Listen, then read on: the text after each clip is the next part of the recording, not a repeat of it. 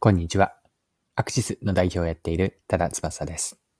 今回のテーマは、お客さんをどこまで理解するのかです。面白いと思ったワタミの宅配弁当の商品を取り上げて、マーケティングに学べることを掘り下げていきます。よかったら最後までぜひぜひお付き合いください。よろしくお願いします。はい。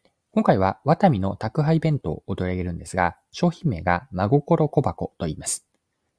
真心小箱について日経新聞の記事でも取り上げられていたので、記事から一部抜粋して読みます。ワタミの宅配弁当、真心小箱が好調だ。9月末で1日あたり約5500食を売り上げている。年をとっても1回で食べきれる量に配慮した小さいサイズの弁当で、柔らかさや栄養にも配慮したのが特徴だ。70から90代の高齢者を中心にして、新規顧客の開拓につながっている。真心小箱は4種類の惣菜とご飯付きの日替わりの宅配弁当。3月に発売した。はい。以上が日経の2022年11月13日の記事からの引用でした。この真心小箱が生まれた背景、開発の背景にも見ていきたいんですが、既存商品の課題感からだったんです。具体的にはまた続けて記事から見ていきましょう。高齢者などから1回で食べきれる小さい容量の弁当が欲しいという声を受けて開発した。食材数を10品目以上使いながら350キロカロリー程度とした。食塩相当量を5日間コース平均で2グラム以下に抑えた。ワタミが販売するご飯付きの宅配弁当には、真心小箱以外に真心御膳がある。真心御膳は500キロカロリー程度で60から65から75歳の購入の、75歳の顧客の購入が多い。こうした顧客が年を重ねると、1回では食べきれないとして購入をやめたり、他社の商品に移ったりしていったという。はい。以上が日経の2022年11月13日の記事からの引用でした。はい。それでは、ここから後半のパートに入っていくんですが、このワタミの真心小箱から学べることについて後半見ていきましょう。学びとして深めたいテーマが自社商品、サービスが変われなくなったのはなぜかなんです。同じお客さんなのに以前は買ってもらえていたものの何かが変わって買ってもらえなくなった要因です。自社商品から競合商品に移ったスイッチ理由は何かなんですね。ワタミの事例ではお客さんが年を重ねたことによる、まあ、食への変化がこれに当たるんです。まあ、変われなくなった理由ですね。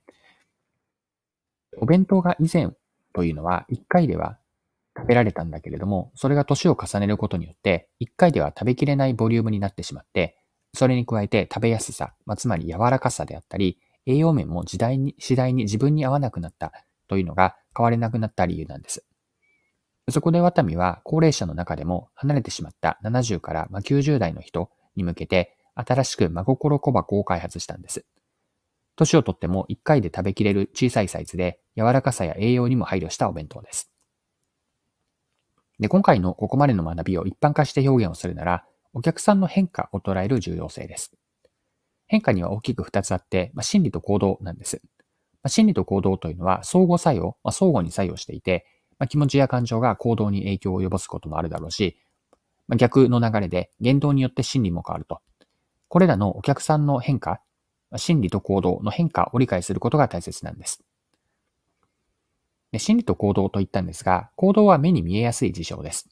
ワタミの宅配弁当の例では、他の商品、他の競合商品にスイッチしたという行動、これは結果とも言えますが、こうした行動というのはわかりやすく目に見えやすいです。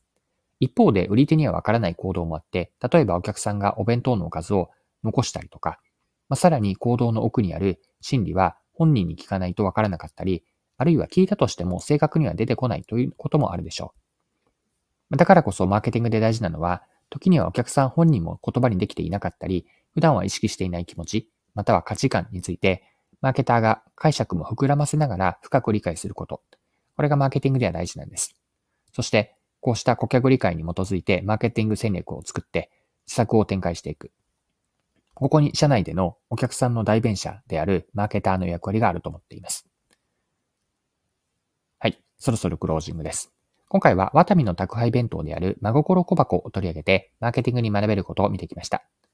最後に学びのところもう一度振り返ってまとめておきましょう。お客さんの心理と行動を理解しようという話だったんですが、前提として心理と行動、この二つは相互に作用するんです。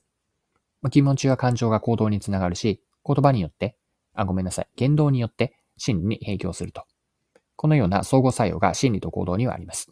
よって、時にはお客さん本人も言葉にできなかったりとか、普段は意識していない気持ちを解釈も入れて理解をし、変化するお客さんを深く理解すること。